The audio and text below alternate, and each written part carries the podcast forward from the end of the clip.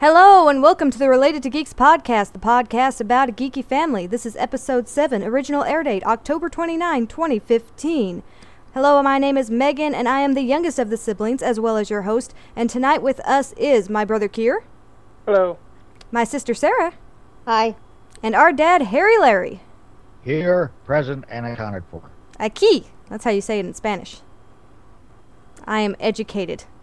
Uh, to explain a little bit about this particular podcast, we will start off with whatever's caused us to geek out lately, then we'll take a quick break, come back uh, with our topic of the week, and then wrap things up with our pick of the week. So, without any further ado, and with no more tongue ties, Sarah, your, your turn to get tongue-tied. What's caused you to geek out lately?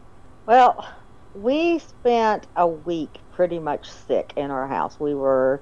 Uh, in Arkansas for a weekend and came home, and, and Liz and I immediately when we got back were just with some sort of horrible cold that would not go away, and we passed it on to my husband, who spent the last part of the week homesick from work, and we spent a lot of time sitting under blankets watching YouTube because that's what we do, and and I found some new channels that I'm pretty excited about, and they're not new channels, but I, I've always just used YouTube kind of as a look things up that I'm interested in and see what I can find out about stuff. I've rarely followed people um, other than some board game podcasters. Not podcasters. Other than some board game YouTube channels. And so we spent a lot of time. I know I've talked about we, we watch Crash Course.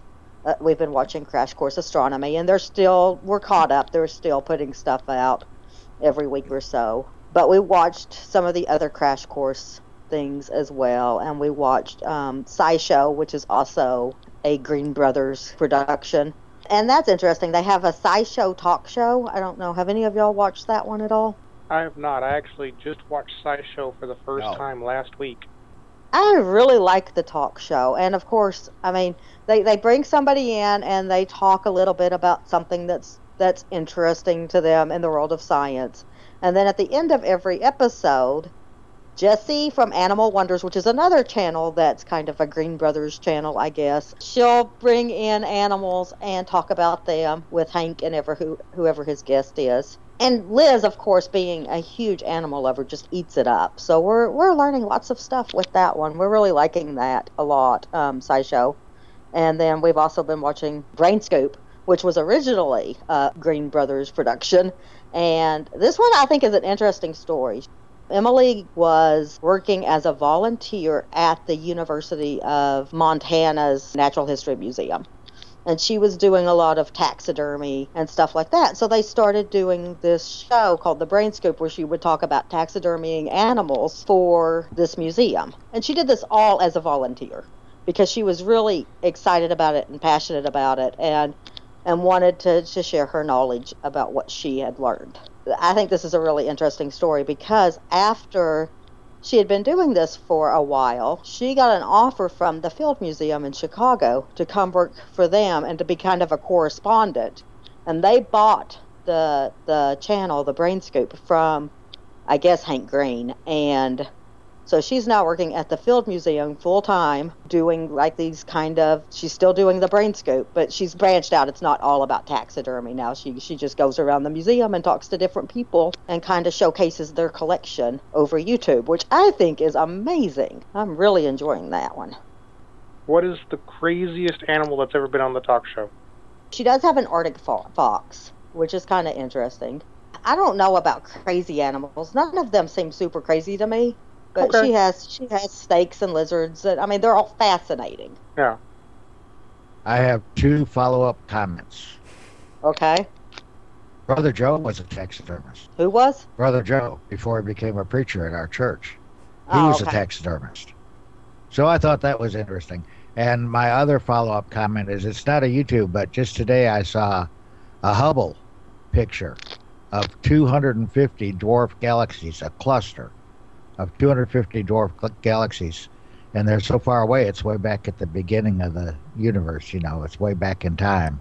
So it's my new wallpaper right now, but it's a pretty amazing thing. They're uh, small and different, you know, I mean, small for galaxies. They're still big compared to us, Yeah. But it's a new picture from the Hubble.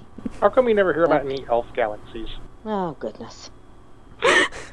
Nothing. Yeah. So, yeah, I'd highly, I don't want to go to no orc. I like that Dad says he has two follow-up comments. One vaguely has anything to do with what Sarah had to say, and one had absolutely nothing to do. I did talk about no, Crash Course. You talked about astronomy for like five seconds, and you talked about animals for a whole lot. So, so well, we also, I mean, we watched a, we watched a lot of stuff. We watched Vi Hart, which Dad introduced us to her. And, oh, and I love Vi Hart. One of the things that's amazing to me is it doesn't matter what Liz is focused on or doing. If I start a Vi Hart video, it's like she just hears the voice and is immediately focused in on whatever it is that, that Vi Hart is doing, which I think is amazing. I mean, we've been watching a lot of stuff from the P B S Digital Studios. Honestly, if you want some really interesting stuff, just go to the Vlog Brothers or Crash Course or P B S Digital Studios and start following subscription links, because you get some interesting stuff that way. I enjoy it. So, when uh, Brother Joe told us he was a taxidermist, I asked him if that was like being a taxi driver. Was it? No, he said not at all. It's quite different, actually. It's, it's quite a different occupation. So I have a comment that's about YouTube as a whole, and I don't want to like dwell on this too long, but something that fascinated me this weekend is I was having a conversation with Kier and Carl about YouTube, and Carl and I got into a discussion about PewDiePie, and Carl was challenging me that he was the number one subscribed on YouTube, and I actually went and looked it up, and we discussed it a little bit, and Kier had no idea who PewDiePie was. Didn't have the faintest idea. And it's just amazing to me how much content there is on YouTube, to the point where someone who's really known for being the biggest YouTuber, like, I mean, that's kind of his thing, is that he is the top, and he's not winning by just a little bit. He's got millions more uh, than the next uh, most subscribed, and uh, Kier didn't have the faintest idea who who it was. So, and Kier watches a lot of YouTube. I know he does. It's not like he's just not familiar yep. with YouTube at all. So that was fascinating to me, just how much out there there really is on YouTube, to where someone who watches YouTube as I, much as I never heard of him.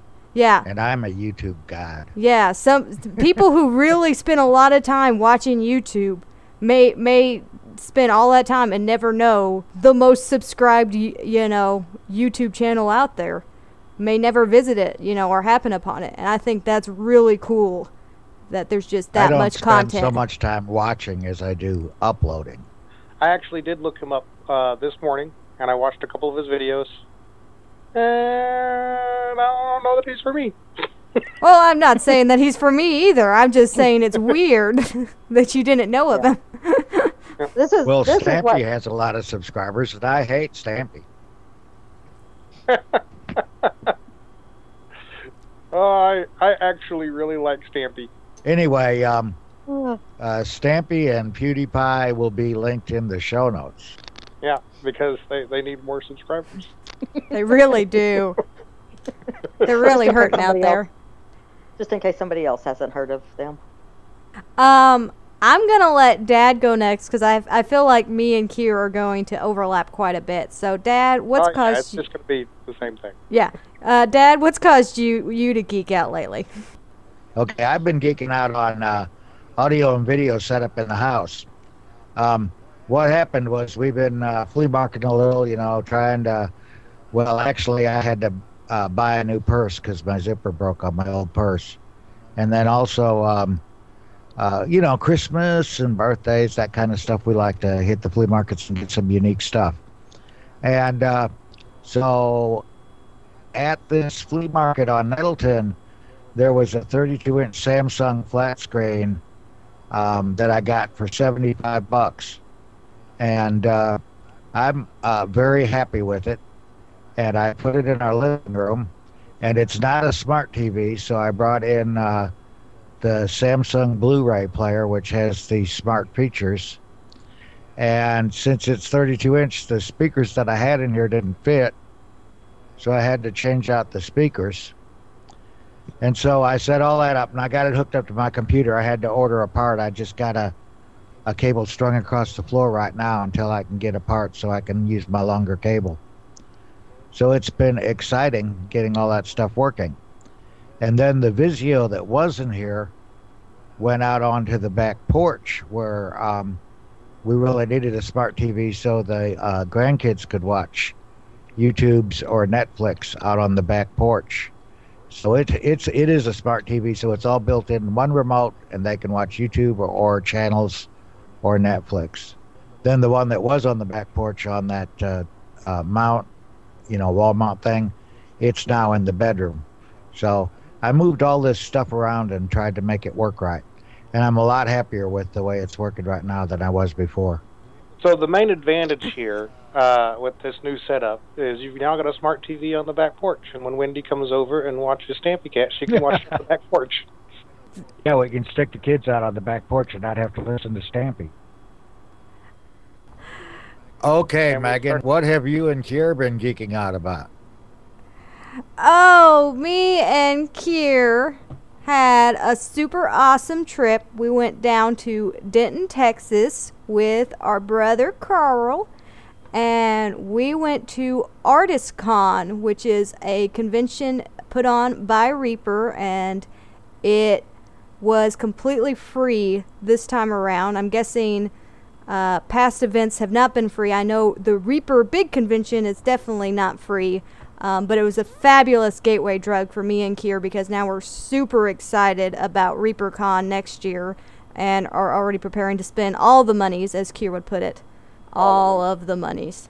Um, but I had a blast. Kier, w- w- you you were just in way more hog heaven than I ever was. I mean, I really enjoyed it, but you were just so excited to the point that I, I, I really couldn't stand to be around you sometimes. I was like... I was like a kid in a miniature store. nah, uh, so essentially what the artist conference is, is Reaper has a bunch of painters and sculptors that they have on staff. And once a year they would fly them all to the Reaper headquarters, and they would just share their techniques and their what they've learned with each other. And whenever they did that, of course, all of their skills just went up exponentially because they were just learning everything from all of the other sculptors and artists.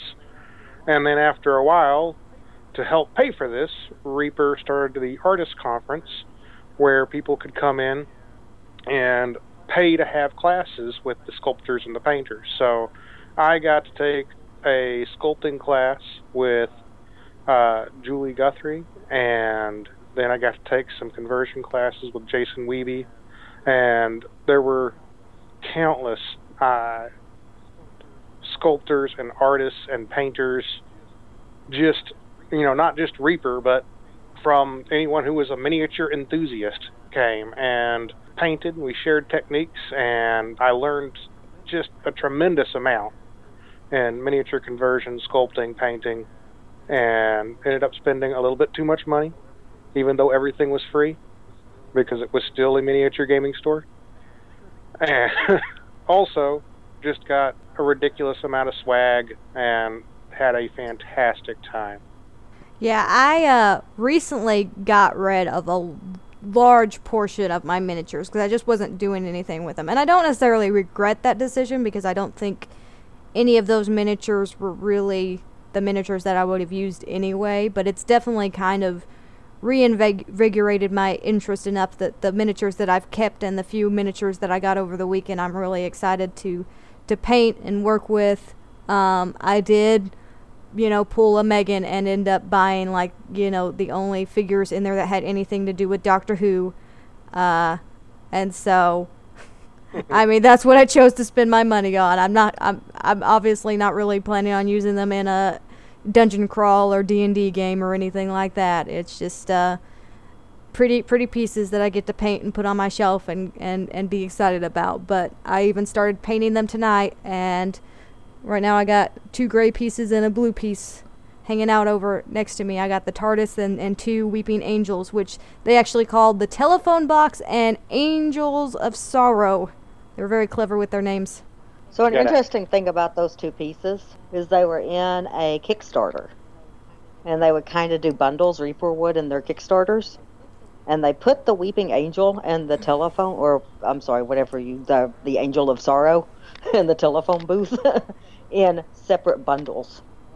And then, of course, the response to that was, Reaper, I see what you mm-hmm. did there. I thought that was pretty funny. Yep.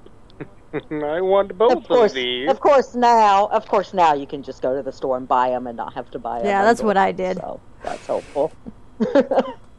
I don't think we got either of the bundles. I, I don't even know if it was with the, we did the Bones two Kickstarter, and I don't think we got either of the bundles with the, the Doctor Who stuff in it, but it may have been in this Bones three one. I don't remember. So I feel like somebody, and so, by somebody, probably Kier, needs to explain a little bit about what Reaper is and specifically what Bones are.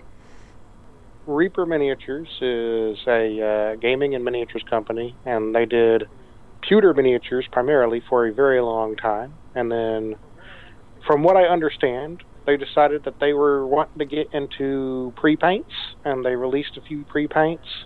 And as kind of an afterthought, they said, you know, we got this Kickstarter thing that seems pretty popular, and Uh, let's just try to, you know, see if we can raise some money to get some modeling sculpts, you know, the, the molds and all that tooling done. And then we'll just offer the unpainted versions as rewards. And maybe we can l- help launch our pre-paint line. And as it turns out, it was insanely successful. If you give someone a decent product at a decent price, they will eat it up. And if you give someone a decent product at a ridiculous price, they will eat it up in spades. Their first Kickstarter, they raised over three million dollars. Their second one was over two. Their third one was also over two. And they went from a miniature gaming company to a, you know, multi-million dollar miniature gaming company pretty darn quick. And yeah, uh, you know, I have, I mean, I have no doubt in my mind that they were successful before this came along, but the success is over the top. And uh, I absolutely adore Reaper Bones. They're a soft white plastic, uh, not so soft as they just kind of fall over. Uh, but a, uh, very much the consistency of a pre-painted plastic miniature that you might get for like D D M or Pathfinder or HeroClix. They're fantastic to paint. They're nearly indestructible. Uh, and on top of all that, uh, they're incredibly easy to work with. You can still use green stuff and, uh, add stuff onto them like capes and pouches and things like that. You can still cut them up real easy and put them back together in new configurations and make your own models. Yeah, they're just wonderful. Not to mention they have insanely cute mouselings. Oh yes. I'm a fan of the mouselings. If if you if you don't know Reaper, just look at their mouselings. They're amazing. They also have super phenomenally phenomenally cool dragons. Oh yeah. Like showcase. I'm, I'm starting my collection of dragons now. I've uh, I've got the uh, white one and the black one. Uh, I, I say like there's only one of each of those, but I've got a, a very large white one and a very large black one. I'm going to pick up the uh, blue, green, and red next. I think I've got the blue on order with this next Bones three, and I'm just I'm loving it. It's really the thing that's rekindled my love of miniatures. I, I used to love miniatures when I was a kid, and I did a bunch of Warhammer and things like that. But that stuff is so expensive. I mean, it's it's high quality stuff, and I'm, I'm sure it's worth the money. The the Bones is so affordable that anyone can get into it. In fact, uh, I had a uh, coworker from our mobile office come to the Jonesboro office to cross-train. And when they did, they, you know, they're just staying in a hotel after hours by themselves. And we happened to have a paint night one night. And I was like, hey, come paint a miniature with us. And I gave her one of my Bones miniatures, and she painted it up that night. And she had such a good time that she's now ordering a Reaper Bones starter paint kit and is starting down the miniature path. Well, I saw a uh, a photo uh, taken, speaking of miniatures, you know, I saw a photo taken by the Hubble. two hundred fifty miniature galaxies.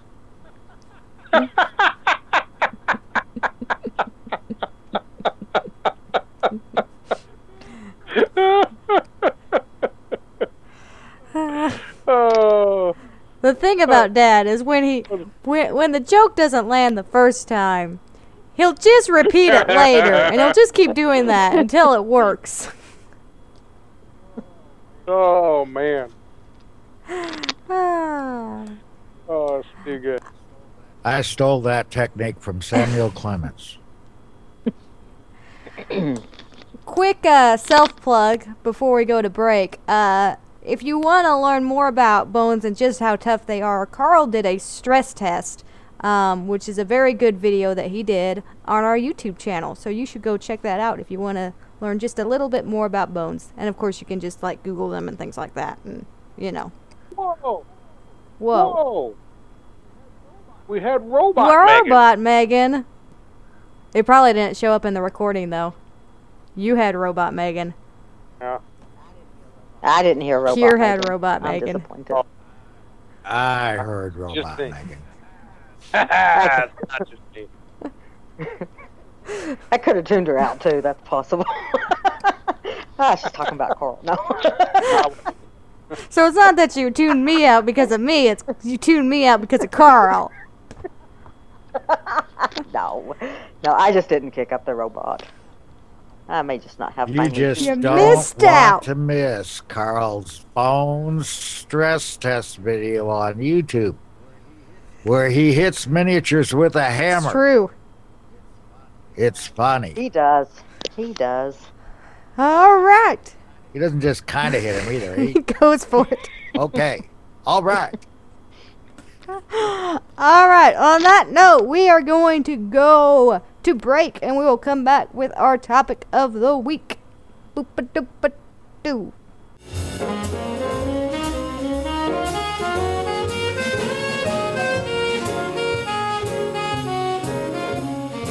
You're listening to the Related to Geeks podcast, the podcast of a geeky family. Visit our website at related to geeks dot com and check out our YouTube channel where you can enjoy our videos.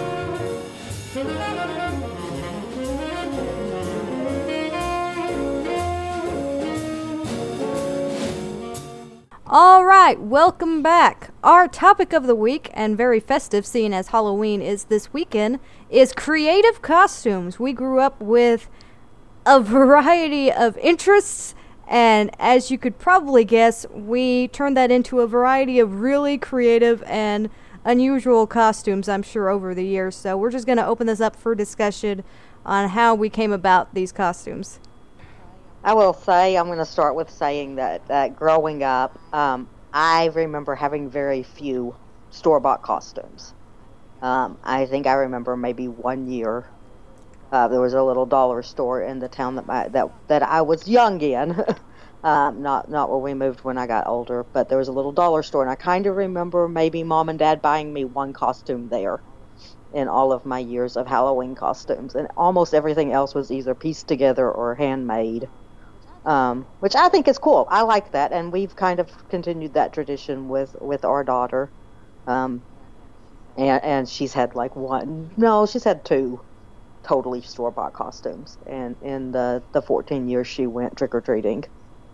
So I really like that about about Halloween and trying to be creative and, and coming up with fun ideas. Yeah, I remember uh, some of the costumes that Uh, Mom and Dad made for me, and uh, honestly, the one that sticks out the most is Mom did this costume where it was like food coloring and oatmeal and some sort of binding agent. I don't know what all was in it. And she smeared it on my face, and I was just the most hideous, awful monster I had ever seen. And I was so happy, because that's really what, like, every eight or nine-year-old boy wants to be. It's just the most hideous, awful monster that you can be. I remember when I was taking um, stage makeup in my theater. I was, you know, I've, I've mentioned this before. I was a theater major in college, and I can remember putting scars on on both you and Carl's faces, because y'all wanted like open gashes and and all kinds of stuff. And I spent I don't know I spent a long time using you know making making these scars for your faces, and, and you probably would have been that kind of same age range, like probably ten or so. Well, I can tell you, having fairly recently gone on a zombie walk with Kier, that fascination with scars and, and, and fake blood and, and stuff like that didn't really go away, because he was pulling out all the stops for that. I'm sure. Yeah, I, uh, I found a recipe for fake blood that was mostly corn syrup and, and cocoa powder. So it was just like this super sweet chocolate blood. And, uh... I decked myself out for the zombie walk, and and once everyone was done with the blood, I just poured it like into my mouth and then let it spill out all over my beard, and then just rubbed it all over my face. And uh, yeah, it was it was a it was a good time. the uh, the way I would get people is I had all these glumpy, gloppy masses of blood and gore just stuck in my beard, and I'd be walking along dragging my foot, and I would make eye contact with someone in the crowd who was just watching. I'd just keep that eye contact.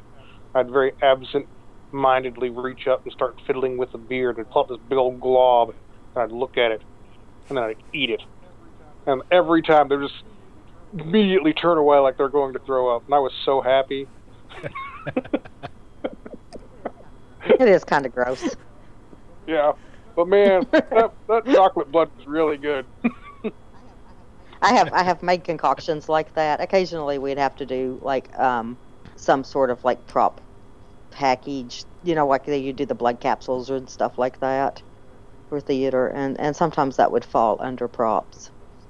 It just depended on, on things. Sometimes it would fall under costuming, and sometimes, you know, makeup was usually done by the actors, so we didn't have like a makeup department. Um, so it just kind of depended on how it was being implemented, what department it came out of. So I got to I got to do a fair bit of, of fake blood, and that the, the corn syrup and chocolate powder worked really well, for sure. When I was a very small child, um, I think it was uh, maybe even preschool or first grade, but uh, my grandmother, my mother's mother, made uh, me and my friend costumes, and she sewed them, you know, herself. And they were uh, Davy Crockett costumes with the coonskin cap. It was a big Davy Crockett year on T V and all that, you know. And uh, man, we were we were great, man. We had uh, you know, fringes coming off our pants, like uh, you know, and uh, and that's a, a homemade costume, you know. And ever since then, I, I've never. I never got the appeal of buying a costume, you know. When you make it yourself, it's unique and different, and I always wanted to make costumes, not buy costumes. Continuing that tradition is my wife, who uh, learned to sew at a very young age, has been sewing her entire life, and she's just incredible. That blows my mind. Like, she makes some super so- cool stuff. She's gotten to the point where where it's like, you know, eight p.m. and she goes, oh, it's picture day tomorrow. Uh, I'll make Wendy something special to wear. And then she sews a dress and goes to bed. eight o'clock at night, in bed by ten, complete dress on the wall, ready to go. And I'm just blown away. And the thing is, is none of these are, like, simple. They don't look simple to me anyway. They're all ruffles and I mean, yeah, it's amazing to me. Just, just watching what she does. The biggest feather in her cap probably came from this year. We went to Disney World, and uh, this will be a, uh, a a podcast that we will share with Wendy when she is older. But uh, the mice from Cinderella made Wendy a Cinderella dress. And we had it waiting for her in her room. And uh, Rosemary, I mean, she really put everything into this dress. So she was so proud of it. And uh, when we got to Disney World, the first thing we did was we took her to Bibbidi Bobbidi Boutique in her new Cinderella dress. And she got her makeup on. And uh, we went to nineteen hundred Park Fair, which is the Cinderella fairy tale dinner. And we're standing in line to get into nineteen hundred Park Fair.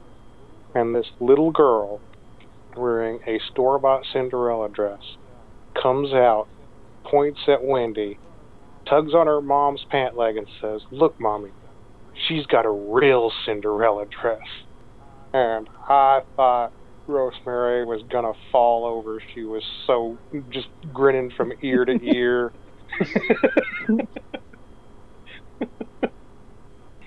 I want to talk about my favorite costume growing up, because as you might have, you know, figured out by listening to this podcast, I was a geek growing up, and so I really wanted to be Xena, and Mom made me a costume to where I could be Xena, and not only did I wear that costume on Halloween, but I wore that costume for probably the two years after the Halloween that she made that costume for, until that costume was so ratted, destroyed, and just plain wouldn't fit anymore.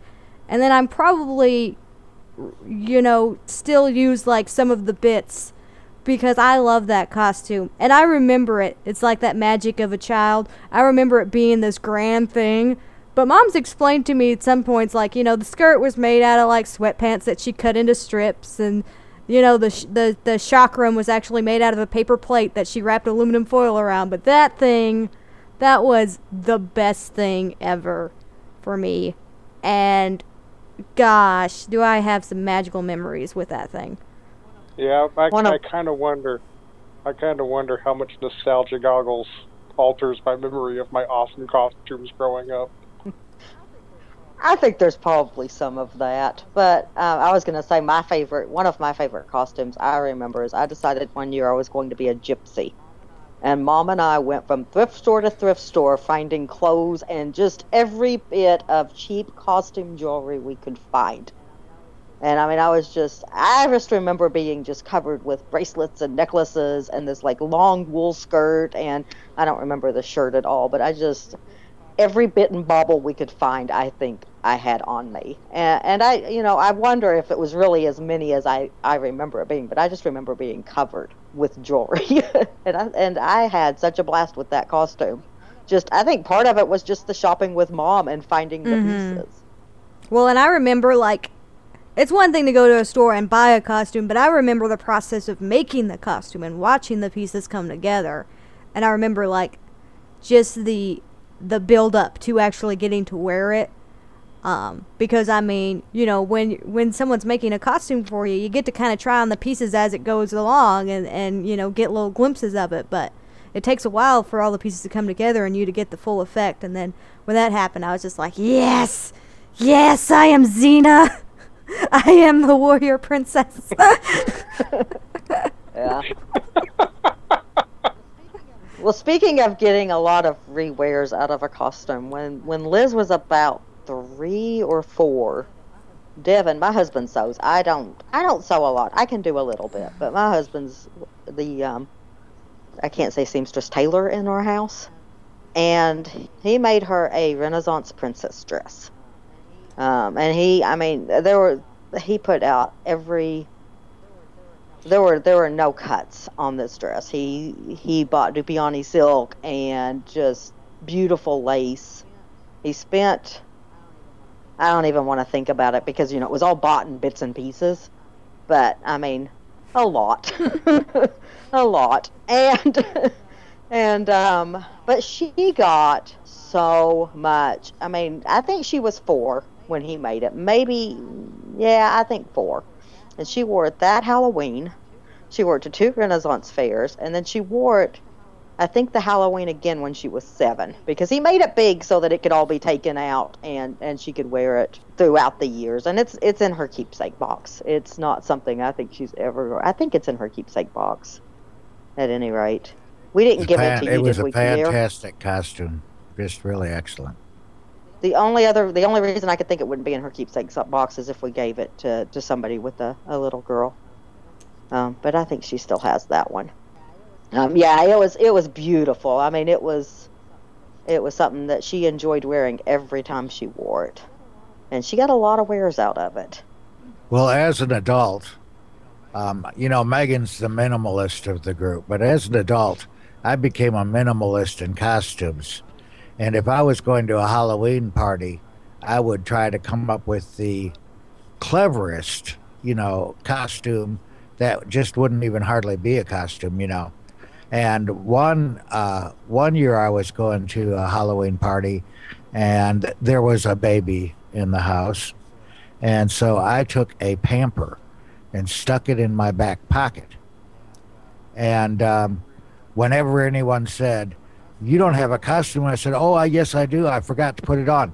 And I'd pull the pamper out of my back pocket and put it on my head like a hat. And I don't want to say what I actually said, but uh, so I'll say it in Spanish. I said, "Yeah, I'm a cacahead."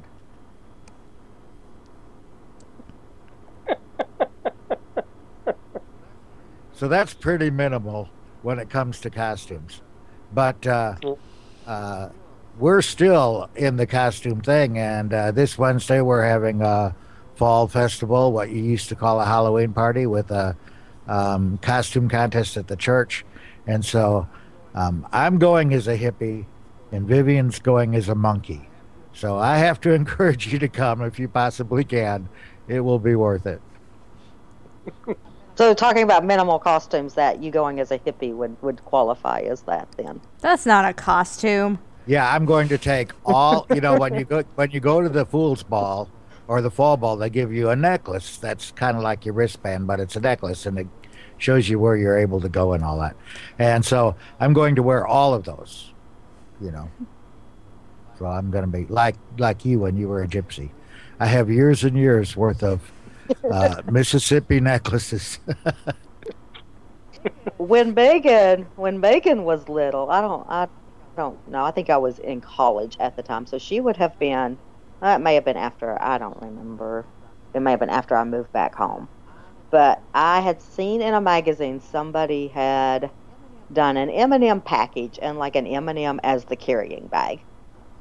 Uh, just a round bag with the uh, appliqued M- M&M on the package, a brown rectangle with armholes and a neck hole, basically. So I decided that I was going to make this costume for Megan. Do you remember this at all, Megan? I do not. So it must have been when I was in college. It was probably when I was taking a costuming class. And so I was sewing already. So I was like, oh, I'm going to make Megan this costume. So I made her a brown bag with an M and M applique and the the red M and M bag for her to carry her candy in. And I don't remember how long ago it was. It was it was when we were in Chicago, so it would have been probably five or six years ago. No, that was may have been four years ago. And we were trying to figure out what Liz wanted to be for Halloween. And so I was like, well, I did this for Megan years ago. What would you think of this? And she thought it was a great idea. So we went out and just got some fabric, and And Devin and I sewed up all of the... I can sew straight lines, so I could make the, the bag part of it. Um, and, I mean, the M and M part. I think Devin sewed the, the round M and M bag. Because yeah. There were curves. It's beyond your capabilities at that point. Yours probably looked interesting, unless Mom sewed it for you. That's a possibility. But, um... So, so Liz got to recycle one of Megan's costumes. Years later, not really recycle, but yeah. The idea. And One thing that she will tell people to this day is if you really like a certain kind of candy, dress up as that kind of candy because you will get a lot of it. Because if they went to her house and they had any kind of candy in their bucket, and M and M's was one of them, she would get lots of packages of M and M's. They would dig through their buckets looking for M and M's and just hand her fistfuls of M and M's. Suddenly have a, have the urge to go trick-or-treating as a bottle of beer. Yeah, my exact thought. Uh, I'm not sure how well that would work, but I asked Liz how regretful she was that she didn't go as peanut butter cups, because I think that's one of her favorite candies. I also think that M and M's are just a really popular Halloween candy. There's that, too. they, so, they come uh, in so many different varieties. But, but, yeah, I thought that was kind of fun that I got to do the same costume for two two different people at different times. So uh, back on the, the subject of minimalist costumes, one of my best costumes in my adult life is I just took an old picture frame and I backed it with cardboard, and then I just blew up a picture of the Mona Lisa I found online and printed out on several sheets of paper and glued it down on, on, on the cardboard, and I just cut out the Mona Lisa's face. And then I just put it over my face. And I just walk around carrying this picture frame of my face where the Mona Lisa was. And it's just one of those silly cutout things. But that year at my workplace, like all forty-five of my coworkers had to get their picture taken in the Mona Lisa, and it went up on on, on the uh, Facebook page where it was just forty-five random workers where I was working as the Mona Lisa. I remember this. So that's the best. The costumes you can share. Yeah. It's like Dad with his pamper head. I, I'm a boring adult. I don't. I don't think I've dressed up in costumes since I was twelve. I think you should make this year different, Sarah. Yeah, probably not this year. that oh. that can't be true at all. You were Tweedledee, and you okay, were definitely well. in a costume. Okay, I have uh, for Halloween. I should, I, you know, I was a theater major. I've mentioned this. I was obviously in costume occasionally for that. But you should go with Tweedledee for Halloween. No. Well, the alternative makes happen. you dumb. No, so. Sarah, you and Elizabeth should go as Tweedledum and Tweedledee. That was that was my big thing is that, that the the girl who played Tweedledum, I just kept going. Well, at least I'm not dumb. But uh, that was fun. That was a fun show. That was, I, I think, one of the very first. It's kind of funny. I think it was one of the very first summer children's theater productions that they did at the school I went to, and it's become a staple. That's something they do every summer. They, the summer before that, they were just doing, you know, plays, um, not geared towards kids or anything like that. I did a, a summer production of a play called A Boy's Life or something like that. And then the next summer, they started the Summer Children's Theater Series. So I was involved in the very first summer, and twenty, golly, twenty-one, twenty-two years later, they're still doing them, which I think is super cool. They give the the kids another cultural avenue during the summer months. And give adults more opportunities to wear costumes. Yeah. There's there's usually a lot of cool costumes in, in children's plays. Yeah.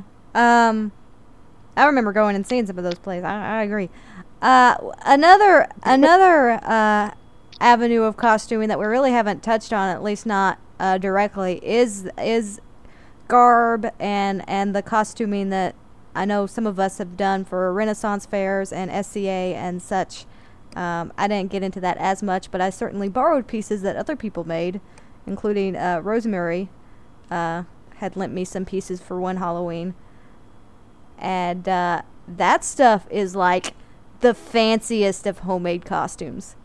Yep. It's like, I, it's times like this that I actually wish I knew clothing brands so I could make a comparison that actually made sense, but picture like a really expensive like clothing brand like Armani or something, I don't know.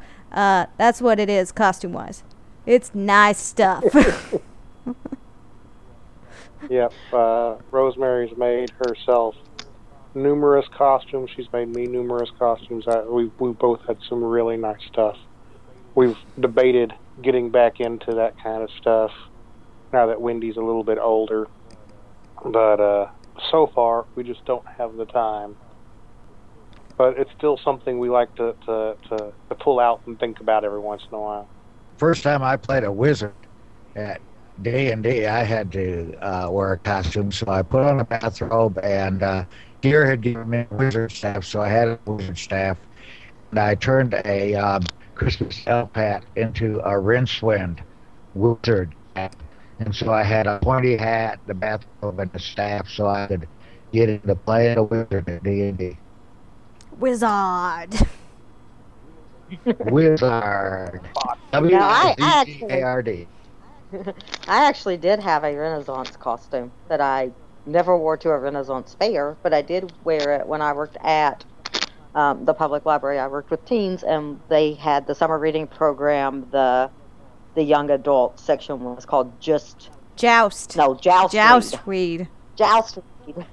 So we did a um, program, and Kira was Kira was one of the presenters in it, where we talked about uh, medieval and Renaissance, just different different things dealing with that. We we talked about costumes was one of the things, and so I wore my, my Renaissance outfit that we had bought at a Ren fair. It was not handmade by us, but it was hand-stitched by whoever made it, I think. Not hand-stitched, but, you know, somebody sat behind a sewing machine and did it. It was not factory-made.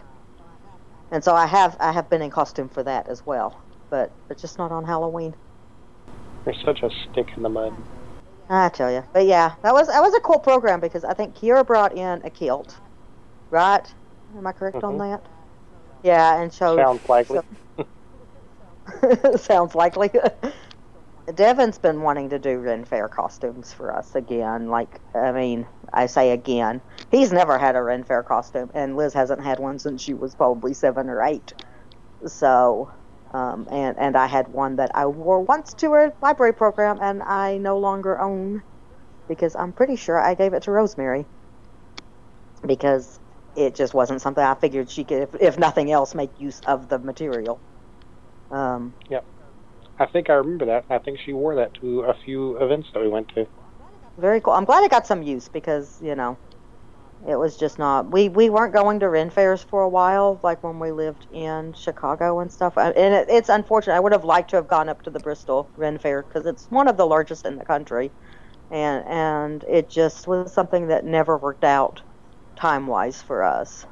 And I, I would have really liked to have done that. But we, we still try to go to the Saint Louis Ren Fair when we can. And it's it's a it's a fun one.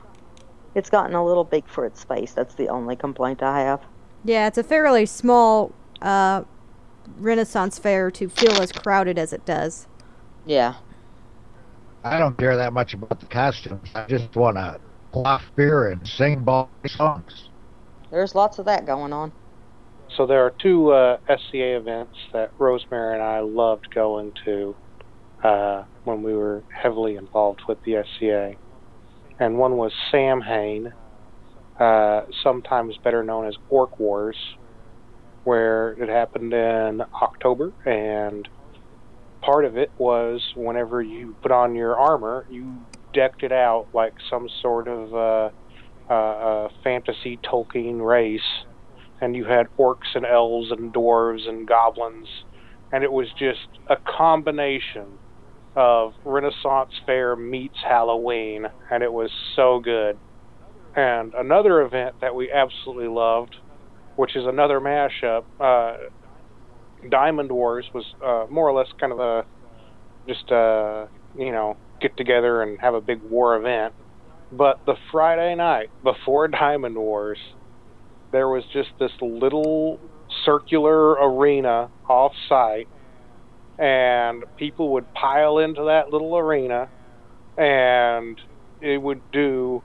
The, the W W E World Wrestling Entertainment meets S C A rattan sword and armor fighting, and every fighter would come in and they'd have their own theme music and they'd have announcers, and it was just hilarious and over the top, and it was a fantastic time. Samhain um, was a pre-Christian Celtic holiday that the Christians then turned into All Hallows' Eve, which is now our Halloween. Christians are really good at that. So, one thing I think when people think about geeks and costumes is cosplay, and I think it's kind of weird because I don't know that any of us have done cosplay. Have either of y'all done cosplay? I I haven't. I know a lot of people who do, and it fascinates me, the stuff that they can churn out and how good it is, um, and sometimes how, you know, non-covering it is, so that's maybe part of the reason why I've avoided it. It doesn't, it doesn't have to be, have to be but mean, it seems like that comes with the territory for a lot of the, the ones I know who do it. It's kind of like Halloween, too, though, you know. That's true. Yeah, uh, I, I, too, have not done cosplay. Uh, uh, I, I know that we have people in our family who have, uh, and I know many friends have. Uh, uh, I have a bunch of friends who would uh, go to uh, World of Warcraft conventions dressed up as their character, and man, they were decked out. They looked really good. Now I will say, yeah, Liz is talking about. Sorry. Go ahead. Now I will say, two years ago for the fiftieth anniversary of Doctor Who, I did go as Eleven to several events. Um, nothing really Doctor Who related. I had a Doctor Who party where I was dressed up as Eleven, but. You know, it just happened to be around Halloween, so I took advantage of that. And uh, that's probably the closest to, to what one would call costume play out of my costumes. But it's it's really funny because it's such a thin line. Because I didn't go to a convention in that costume, wow. But it's still clearly something that you could go to a convention as. A lot of people do go to convention as, you know, the Doctor. So I guess I have. Right. Yeah, we're... Yeah, where do you draw the line? Is it is it only cosplay if you're at a convention? I, I don't think only at a convention. No. I think I mean, obviously, I think if you're standing in line for a, a Star Wars movie, you could still count it as cosplay for sure, um, without a doubt. But I think I don't even know that it would have to be a big public event. Cosplay um, is like I, fan fiction. You know, we yeah. were talking about fan fiction last week, and cosplay is a kind of another side of that. Uh, creative fandom. Yeah. You know? I will say that those who, who participate in cosplay definitely embrace that element and really, you know, take on habits and characteristics of whoever they're portraying and, and you know, essentially act that role. And that's why they typically go to yeah. public events and stuff like that, because that's more fun. Yeah, and I, that's where the play part of it comes from. So, um...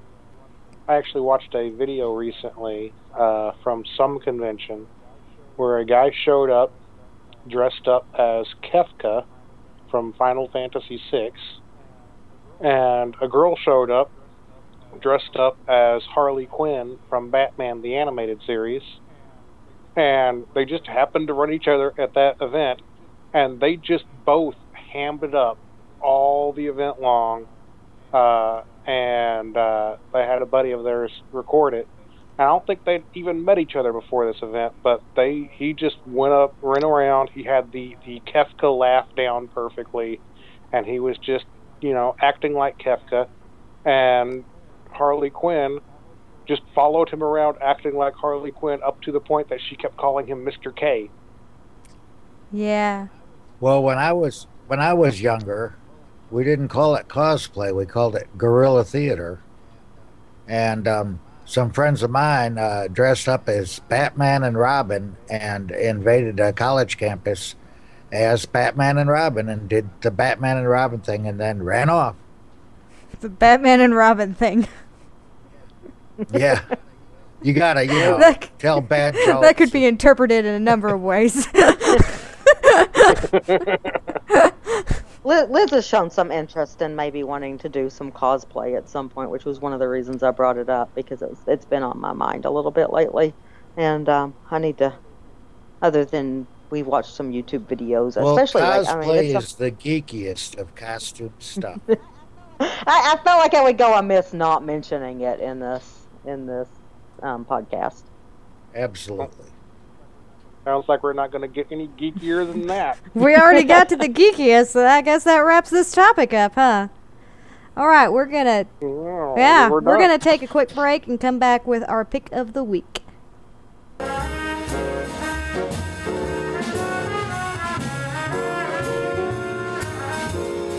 Download the podcast M P threes at our website, related to geeks dot com.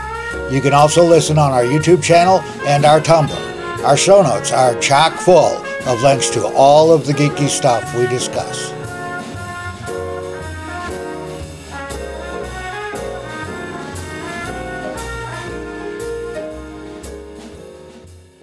Alright everybody, welcome back. We are going to talk briefly about our picks of the week. These are just things that we've enjoyed the past couple of weeks that we would like to share with you. So let's start off with you, Dad. What's your pick of the week?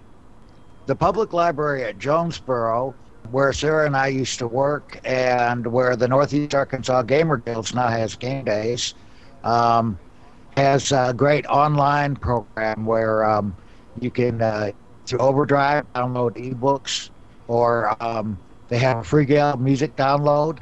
And so my Overdrive pick of the week is Neil Stephenson's Snow Crash.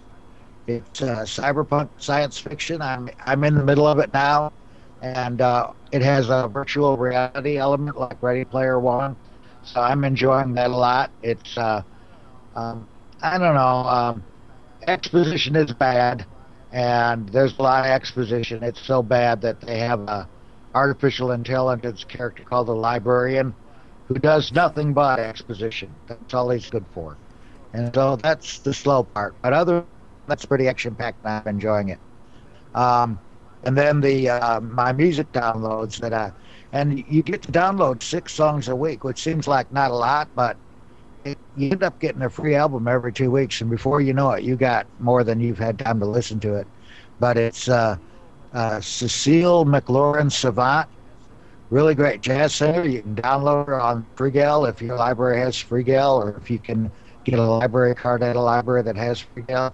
And I downloaded the uh, uh, Woman Child Um, album, and it's she's got uh, Bessie Smith in her, and she's got Bessie in her, Sarah Vaughan, you know.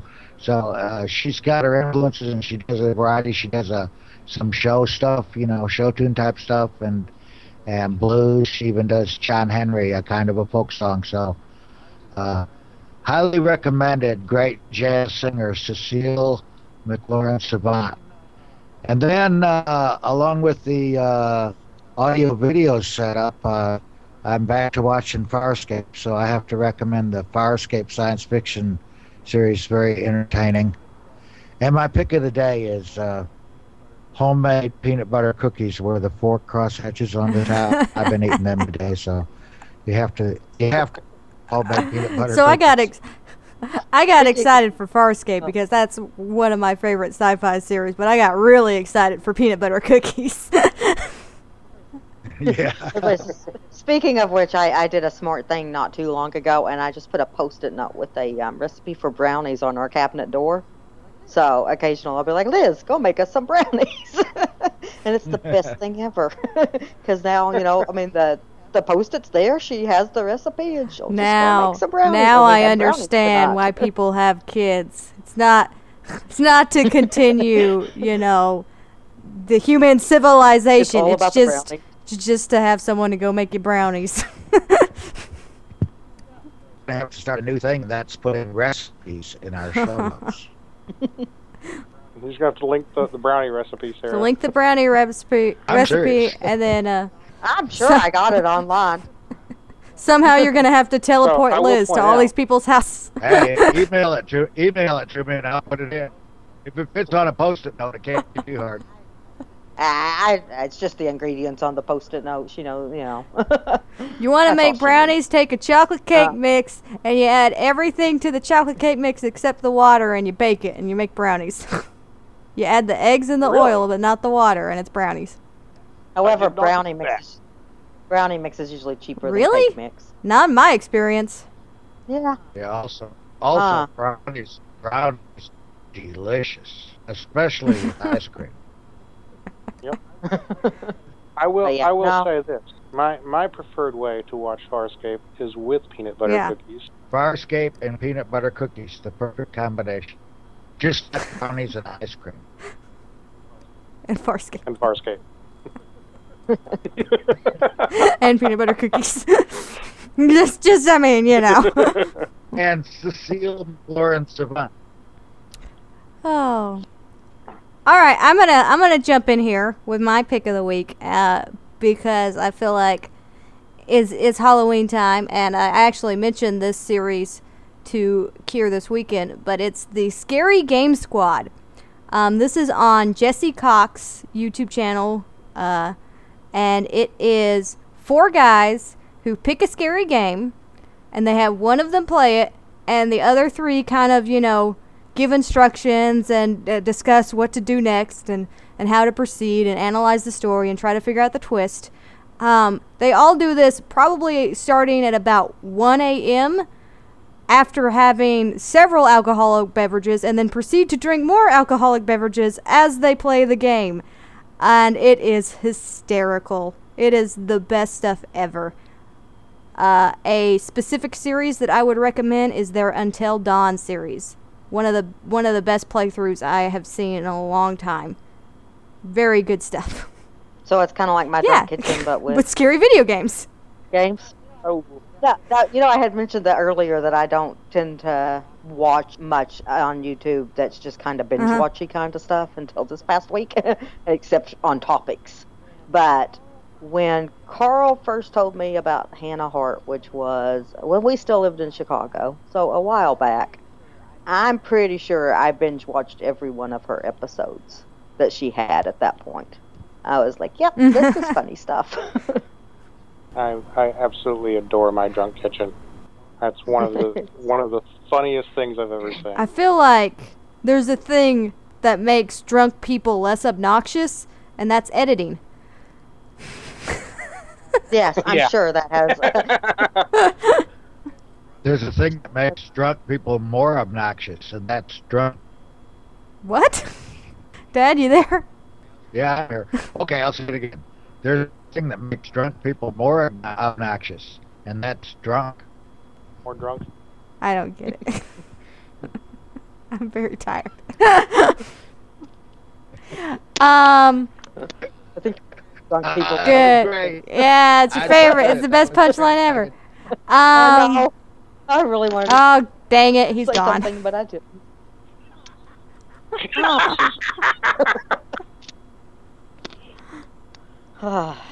oh, mate. Oh, are you there?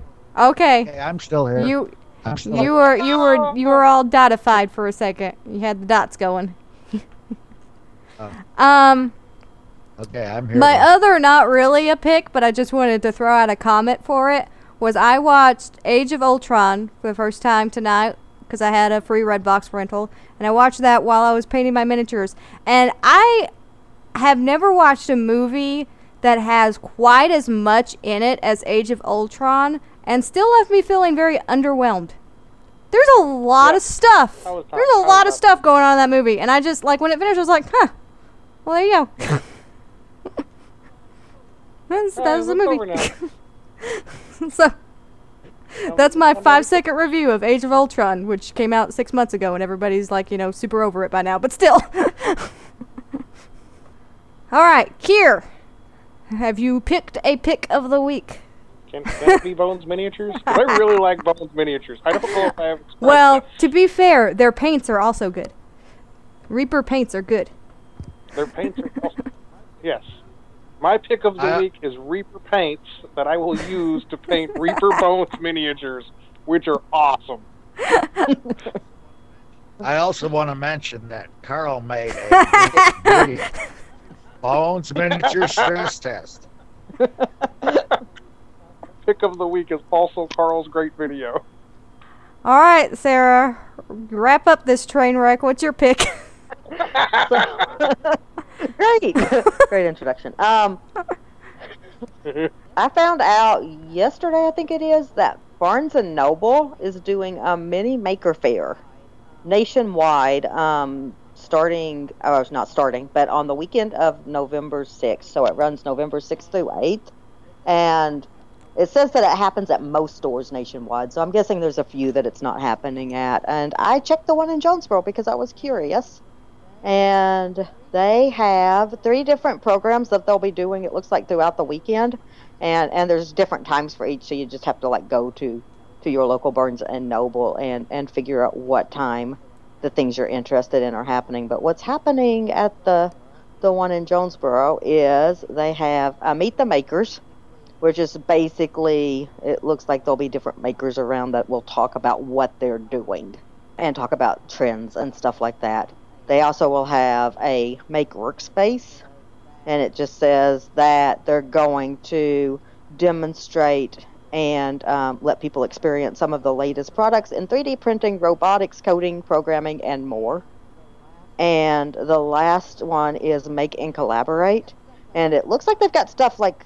Um, broken up into age ranges, too. So they, they're starting with five plus. They have Lego Bionicle.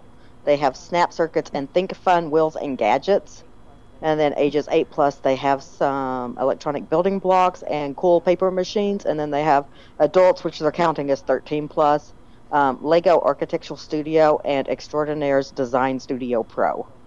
So things that they'll be, they'll be um, doing some hands-on learning with. And I just think it's really cool that they're they're... putting this kind of, you know, mini mobile makerspace and in a place that people who aren't necessarily, I always like it when, when things that aren't necessarily the people going there are going for that, so it can kind of introduce new people to the world of, of makerspaces and maker fairs, which I think is brilliant. It's like playing board games in public places, so people can, can maybe maybe experience something that they haven't heard of or seen. I want to go. Yeah, you know what I think yeah. is brilliant about that? What is that? I think what's brilliant about that is I think that weekend is the one weekend that I don't have anything planned for, like, the rest of the year. So, bam! So now you got plans. Got that covered. Well, we don't have to worry about just sitting home and doing nothing. So yeah, I think it's I think it looks kind of interesting. Um, unfortunately, Devin's on call that weekend, so we can't go check it out. But um, I wanted to share it because I think it sounds super interesting, and and it looked like different stores have different programs. Like I noticed when it first brought brought up the Barnes and Noble website when I was looking into it a little bit further, it brought up the Cambridge, Massachusetts one, um, which is obviously going to be a bigger town than Jonesboro is, and um, I noticed that they had like a Raspberry Pi workshop that they were doing there. So I think it's definitely worth checking your local Barnes and Noble to see if there's anything super cool going on. I, you know, I, I feel like sometimes I live in this little bubble where I assume everybody knows Make Magazine and Maker Spaces and Maker Fairs and all of this stuff, and then I start thinking, I think it's kind of like the PewDiePie thing, right? Like there's somebody that may not know about it that would be interested in it. So... I think that's that's pretty fun. Yeah, I've quickly discovered that there's there's nothing so mainstream that everybody just knows it, you know. Yeah. It used to be that if someone had a top ten hit, that it was, you know, on every radio and every car in the country, and everybody knew the song and knew that guy's name. But if you take Uh, say, for instance, the country western charts, and grab five out of the top ten at random and ask people, most people never heard of any of them. I'm going to put this to the test later. I want to look at the top ten country artists and see if I can name five of them. Yeah, I mean, yeah, there'll be a bunch of them you never heard of, I'll guarantee you. Or ah, rock or whatever cool. chart, because there's, you know, it's all fragmented. And everybody's interests are all fragmented, and some people are interested in superheroes, and some people are interested in makerspace, and some people are interested in stuff that isn't even geeky, if you what? can imagine that. Like the Cubs, who did not win the series against yeah. the Mets. That's bad. But they did beat the Cardinals, which I talked about last time. We didn't know yet, so I have that. Voided over the Cardinals all time. and, and, and I say and that, somehow, that was a- Somehow we had the Cubs against the Mets. Is that correct? The Cubs yes. against the Mets. Yes. Yeah. No, yeah. That's weird. No, I don't even know about baseball. That's really weird. Totally swept the state. But the reason I had the giggle about the we beat the Cardinals is I live pretty deep in Cardinal country. And and I have quite a few family members even that are, are pretty big Cardinal fans. But but yeah, it's um everybody here where I live, everybody's a Cardinals fan. There is so, very few Cubs fans. To explain Cardinals. How I feel about sports, when I bought the truck that I have currently, it had a Cardinals uh, plate on the front of the truck. And I, the first thing I did was remove that plate. Not because I'm anti-Cardinals. It's because I'm anti-sports altogether. And I don't want anybody coming and talking to me about sports. Because I would be like, uh... this is a pretty bird. That's my it's commentary like, on the Cardinals. It's like hockey sports ball. Hockey sports ball. So what you're saying... We have Cardinals in our poke bush outside our window. There you go. so so what you're saying is I should put a license plate on the front of my car that's just covered in D twenties. Yeah. That way people can come talk to you about D twenties. I think you would be able to handle that conversation. Yeah. I, I'm, I'm, I welcome that conversation. I wish I liked wearing, like, graphic tees more, because I think there are so many graphic tees that are so geeky and nerdy that, like, they will just bring those things up in conversation. But I hate the attention that graphic tees bring to me. I want to have those conversations, but I don't want, I don't know, I don't want everybody talking to me about them. I don't know Typically speaking, and this is... This is when I was in college, where it wasn't really unusual to, like, spark up a conversation with a perfect stranger. Um, typically speaking, the most that those T-shirts get you is, oh, I like those shirts. I was like, thanks, man. And that's it. Yeah, I mean, that's yeah. really what they amount to. So that's why that's why I like to wear tie-dyes, because I only want to talk to hippies.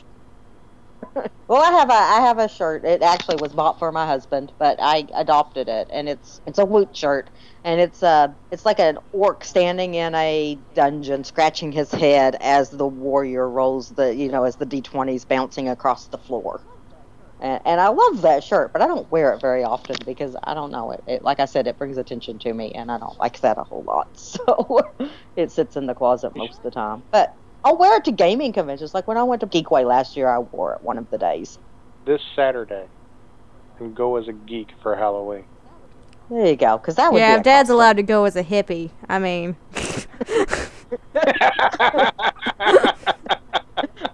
I should be allowed to go as a geek. All right, on that note, I think we have all picked our picks and picked our noses and picked everything else.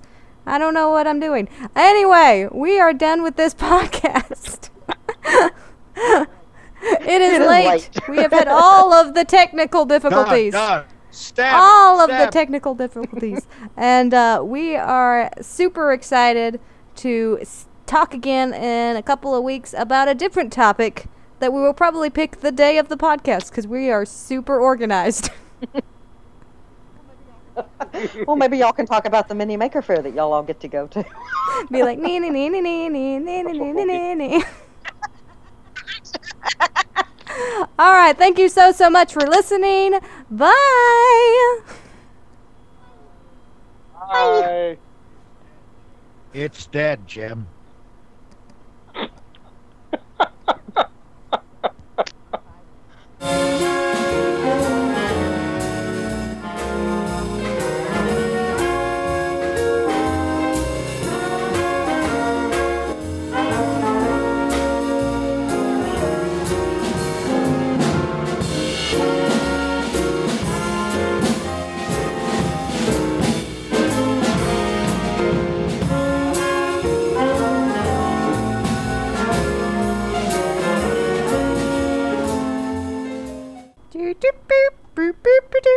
This is just random audio for Dad to listen to later while I recall everybody. Yes, I'll recall everybody.